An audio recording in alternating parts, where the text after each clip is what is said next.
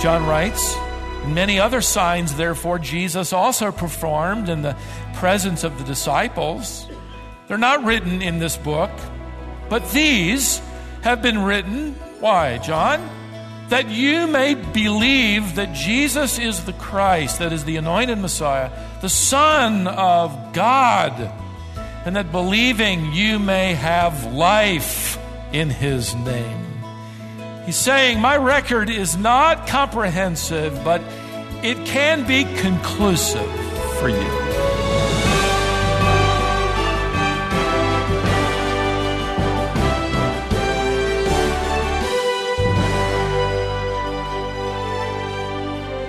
Thanks for joining us today on Wisdom for the Heart with Stephen Davey.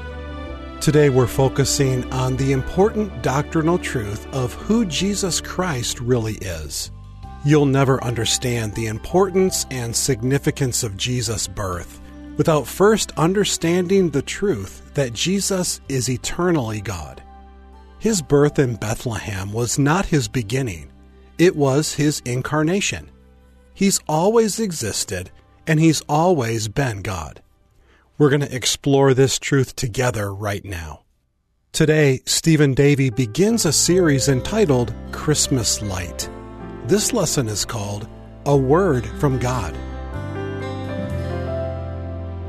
In his recently published uh, commentary on the Gospel of John called Insights on John, Chuck Swindoll retells the story of Thayer Warshaw, uh, that English teacher who lived in the Boston area, concerned with the absence of Scripture from uh, his public school system concerned for the illiteracy of his students. And so he did what he could to teach them. One of the ways he sort of came around the back end to do it was he would give them, his graduating students, a, a quiz. And uh, that quiz, of course, would be instructional. But it was interesting, uh, and he shared the fact that many of these students heading for college knew so little of the phrases of Scripture that are actually uh, used in, in secular culture. And uh, not only did they not know them that well, but they didn't know their source. And every year he would give this quiz. I, I thought it would be uh, a good idea to give you the quiz. You'll, you'll, you'll do wonderfully. Don't, don't worry about it. But just uh, fill in this blank. 79% of his students could not finish this sentence. Here it is. Many are called, but few are chosen. 84% of his students couldn't finish this one. The truth shall set you free. 88% could not finish this sentence. Pride goeth before a fall. And 93% of his students could not finish this. The love of money is the, the root of all evil. Told you you'd do fine, okay? His quiz uh, also included matching questions and answers. I used to love those in school because I knew on, on that piece of paper the answer was to be found if I could just, through a process of elimination, find it. At any rate, he would give those. Still, his students connected the wrong things. Some of them thought Sodom and Gomorrah were a married couple, that Eve was created from an apple that Jesus was baptized by Moses, that Jezebel was Ahab's donkey.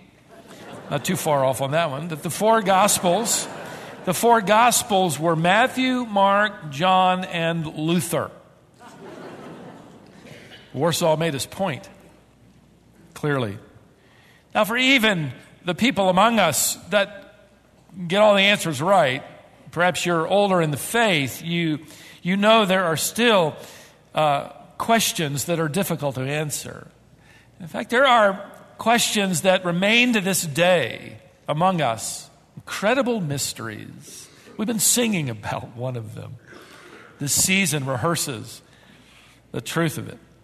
I, I remember years ago, our youngest daughter, Charity, came home from Sunday school here at Colonial, and she was in the first grade, and it was the Christmas season, and and uh, she had a piece of paper, and, and, and Marcia got it, read it, and handed it to me with a little smile. And, On one side was uh, she'd drawn an angel in the sky. It was masterpiece worthy of the refrigerator, which is where it went. And on the other side were a number of questions like these How come God is called Jesus' father? Why does Jesus need a father? If God is invisible, how does he see? If God the Father is invisible, how does Jesus see him? And the teacher had written a little note that said, These are questions your child has about God. Take time to answer them.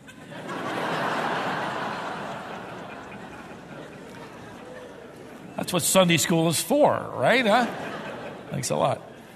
Well, of all the questions that you might be asked or that you might have, the one question that is most important is clearly revealed in the scriptures, and it is this Who is Jesus Christ? Everything not only about your life now, but your eternal future. In fact, everything about Christianity, properly understood, hinges to that question Who is Jesus? It's not a, a question that people like to leave unanswered. Even the unbelieving on the planet, and just in recent years, an individual like Dan Brown with his best selling book, The Da Vinci Code, which he presented as, as historical, yet it was fiction. It was interesting fiction. I read it, a page turner. And yet it just simply repackaged old ideas tracking back to Gnostic gospels of the third and fourth century. But uh, he was expounding that this was the secret kept safely locked away, that, that Jesus was just a man. He married Mary Magdalene. Gnostics love to get those two together somehow. They lived in the south of France and raised a large family. In fact, Brown postulated in his fiction that the bloodline of Jesus traces through a dynasty of French kings. It's fascinating. And 80 million copies have been sold. The Oxford scholar who died just a few years ago, uh, Geza Vermes, in fact, he was considered by the liberal world to be the foremost scholar on Jesus. so you think, okay, the foremost scholar on Jesus. And yet he would teach that Jesus was just a Galilean rabbi. He had no desire whatsoever to found a church or a movement. He had no divine claims. He had no divine attributes. And that's what the greatest scholar, until a couple of years ago, believed. In fact, he lectured. I read in his, his brief bio, he lectured at UNC Chapel Hill lectured at Duke University, both champions of Orthodox Christianity, right? I mean, basketball. I get those mixed up all the time. One author, in fact, following suit from these that, that, that typically track back to the Dead Sea Scrolls or to the, the Gnostic documents found there, and so willingly, uh, eagerly believe it. Uh, he he uh, admitted this he said, in order to reach our speculations, we are obliged to read between the lines, I'll say. We are obliged to fill in gaps, deal with omissions, innuendos, with references that are at best vague. Barbara Thiering, longtime Australian professor of the Dead Sea Scrolls, author of the bestseller that has been uh, reprinted numerous times entitled Jesus the Man. The central thesis of her book is simply that Jesus was the leader of a rather radical sect of Essene priests. That he had been crucified, but he didn't die. Fortunately, his leaders, followers, slipped him some venom, which brought about an unconscious state, fooled the Romans, and when they took him down, he eventually revived. It's called the swoon theory. It's been around since his crucifixion. And uh, he then went on to marry, of course, Mary Magdalene again. However, she believed uh, that the Lord, uh, or Jesus, I should say, not the Lord to her, but Jesus divorced her and then married uh, Lydia from Philippi that he had met when he was traveling with a guy named Paul, interestingly enough, and uh, basically wandered around in obscurity until he died in obscurity in Rome.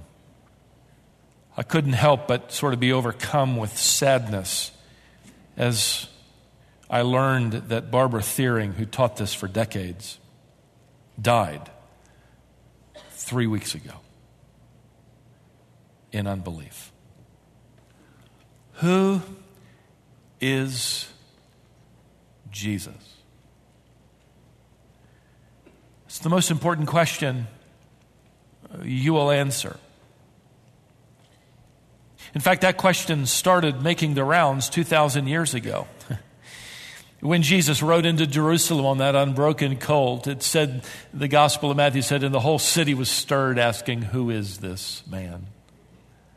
When the religious leaders were stumped by his brilliant answers, on one occasion they huddled together and asked, Who is this man?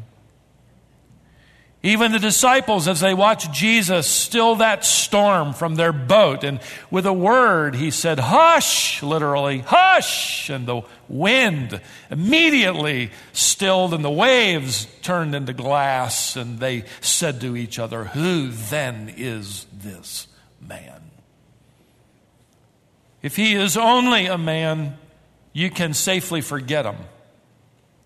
But if he is who he claims to be, and who those eyewitnesses claim him to be, then you were actually created by him to worship him and to love him and to serve him and to walk with him and one day to live with him. We can't get this wrong. It's one thing to mess up when Moses lived and who Jesus was baptized by and and mix up the donkey and Jezebel, but it's another thing entirely to miss this. So, what I want to do today and next Lord's Day, Lord willing, as we rehearse these wonderful truths of the incarnation, is take you to the writings of an old man. He, uh, he's writing one of the last books of the New Testament, even though in the order it is presented earlier as one of the Gospels. It was written about 50 years after Jesus Christ ascended to the Father and now intercedes for us. 50 years the gospel has been tracing its way around that world, and, and um, disciples are declaring an empty tomb and a resurrected Messiah. John is the name of this author, and if you haven't figured it out by now, he's the last living apostle when he wrote this gospel. Keep that in mind. He's the last living apostle as he pens his gospel. Peter has already been martyred along with the other disciples. The apostle Paul has already been executed by Nero. John is the last among them. And he's nearing the tape. He's in his last lap I mean, and I say that because if it's all wrong, or if it's all made up, or if it's all a misunderstanding, now would be the time for John to say, Look, I, I, I kind of went along with the crowd, but uh, I want to straighten it out now. I don't want this on my conscience. It's time for a deathbed confession. Instead, this dying apostle is more committed than ever. Go to the end of his account in chapter 21. And notice how he wraps it up. I'll deal with the last verse or two and the first verse, and that's about it, nothing in between. You'll notice he says, and he's speaking, by the way, in legal language. This, verse 24, is the disciple who bears witness of these things and wrote these things. And we know that his witness is true. Rather interesting shifting in pronouns. Let me give you an analogy to tell you what is happening. Over the years, I've had the privilege of doing something that not many get to do. Ship's captains can do it, um, justices of the peace can do it, uh, judges can do it. And for the time being, I'm licensed to do it as well. Don't know how much longer that'll last, but until then, I have the privilege of joining in what we call holy matrimony, a man and his wife. And we're sticking with that, by the way, okay? So I get to do that. Now, before that big day, the couple will go downtown Raleigh and they'll pay a fee uh, to obtain a very important document. They'll answer some questions, they'll show their driver's licenses, social security number, they'll prove who they are. And uh, a little easier now than it was in my day. In my day, you had to give blood, and I faint whenever that happens, but I lived through it for the sake of the joy set before me, and uh, that was my bride. But at any rate, um, they'll go get that, and then they get this. They get this certificate, and it's printed on uh, uh, heavy stock linen paper. I just love the way it feels and what it says. And, and then after the ceremony is finished, can't do it beforehand, after it's over, I will take out my pen, typically at the reception, and, and I will sign my name. And it'll ask for my address and the county and the date. And I put it all down there. You have to actually do it twice, but I'll put it there. And then I invite two witnesses to join me, and they sign, and they're attesting that, that my signature is really mine, that they actually saw me do this, that this was really a legitimate ceremony, we took it all the way to its conclusion. And so this is effectively my sworn statement, attested to by eyewitnesses. It was customary in Rome to have all legal documents signed and sworn, testifying to their authenticity. And other witnesses would be there to verify. And that's what John is doing here at the end of his, his gospel. In fact, you notice the way he changes the wording. This is the disciple who bears witness of these things. In other words, I'm signing here and, and, and, I'm, and I'm writing these things. I'm the one that wrote these, and we know that his witness is true. In other words, I've got witnesses that are attesting to this, that this is true. It's as if John says, I know that, that, that when you get close to your deathbed, you know, you're, you're going to want to tell the truth, right?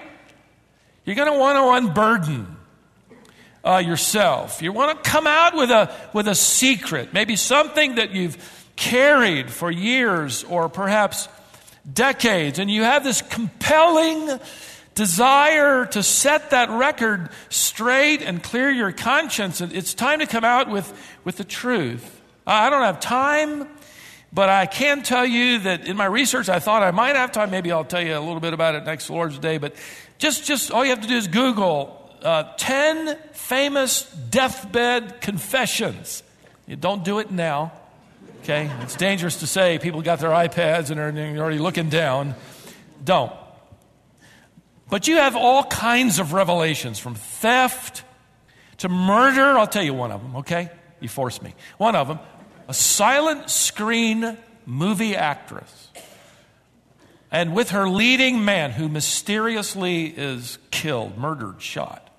Never able to solve it. She dies several decades ago, but before she dies, she has a heart attack. She's lying on her kitchen floor. There's not enough time to get the priest there. She's a Roman Catholic. So she, her neighbor, she says, I must confess to you that my leading man, all those 50, 60 years ago, I pulled the trigger and she dies. There's a, there's a, an intuitive sense that I'm gonna give some kind of account and I need to unburden my conscience. I don't want to die uh, with this. And John is basically saying, as an old man, I'm coming to the end and, and I want to, I want to set the record straight. I want you to know my conscience is clear. We didn't make it up. He didn't swoon. We didn't steal his body. He really is the Messiah. He really did die. He really was buried. He really rose again. I saw it. This record is true. Now, John adds, if you look there in that last chapter, look at what he says in verse 25. And there are also many other things with which Jesus did, which if they were written in detail, I suppose that even the world itself would not contain the books which were written. In other words, if you think that I have written some things that are rather amazing and difficult to understand, that remain mysterious and, and are rather remarkable about the ministry and life of Jesus and what he did, let me tell you, if the world was, was filled with, with uh, shelves, I, I, there wouldn't be enough bookshelves to contain everything if I put it all down. And you're left wondering, well, John, at least write a little more, you know, maybe another chapter or a verse. In fact, it leads you to wonder why the Spirit of God would inspire him to write these things. Seven signature signs in this gospel. Why those?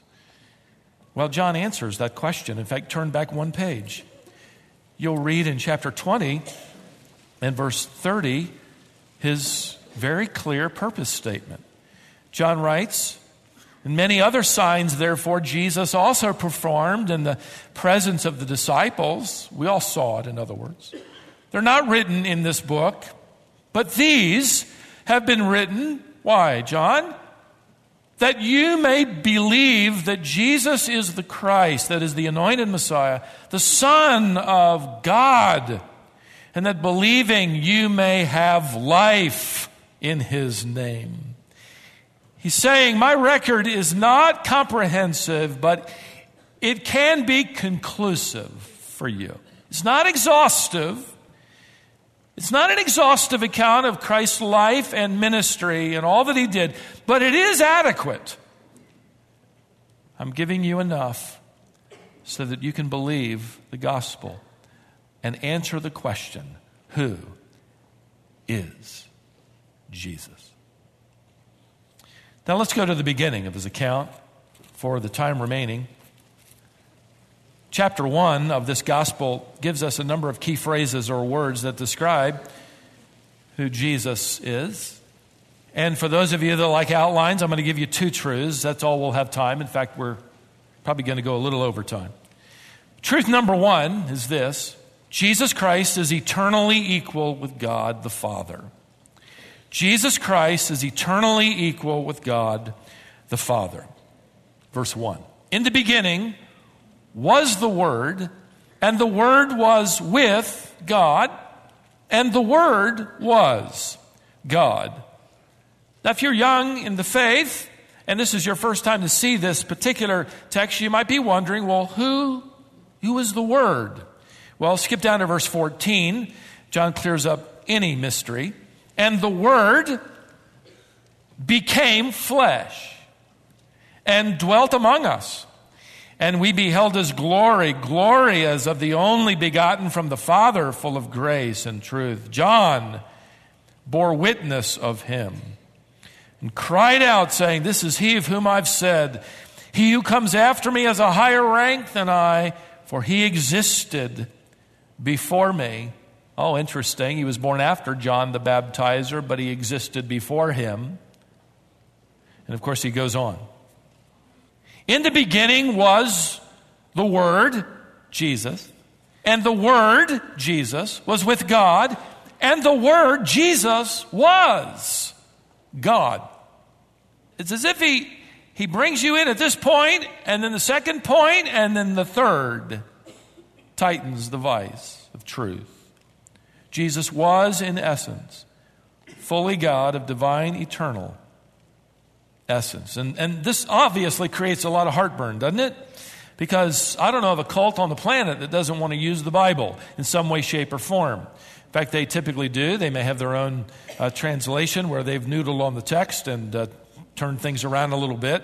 For instance, the New World Translation of the Bible, published by the Jehovah's Witnesses. You can, you can Google, not now, you can Google the text and read their opening statement here, how they'll treat verse 1. You got to do something with this because it's so clear that the word Jesus was God. And that, that doesn't mean it's easy to understand, but it's a, a clear statement, equal in essence to God the Father. And so what they do is they add a little word because they say that this. Uh, uh, this definite article is dropped before you get to this particular phrase, and so it can mean a God or any God. And uh, so they simply translate it that the Word and the Word was a God. Of course, they create a bit of a conundrum because now you got two gods. You got two gods. It doesn't really say that Jesus wasn't God. Now they've just said that Jesus is another God. They do drop the capital G, though, and put a little case G. I'm not sure if that solves anything, but he's a little g God. And it doesn't solve their problem either because now they they have to continue translating. In fact, if they translate consistently according to that little rule where there's no definite article, and I know this is exciting to you to hear about articles and the, these things, but, but stay with me. You would have to translate verse 6, and there came a man sent from a or any God because there's no definite article. And of course, they, they leave that one alone because they want John the Baptist coming from God. And so they'll leave it alone and say, and there came a man sent from God. And you'd also need to, by the way, translate verse 12 differently, which they don't, according to that same rule, so that it would read, but as many as received him, to them he gave the power or the right to become children of a God or any God. Listen, whenever you plagiarize, whenever you tamper, whenever you fiddle around with the text so it suits your ism, it suits your cult, it suits a God you'd really rather have than the God of the Bible, at some point it's going to take you to a dead end. But when you believe the text, you're led to believe something amazing, something miraculous, something uh, you can't understand. Something, however, that is consistently presented throughout the record of Scripture that Jesus Christ is equally, eternally God the Son, having at a point in time taking on the form of human flesh and blood through that miraculous conception.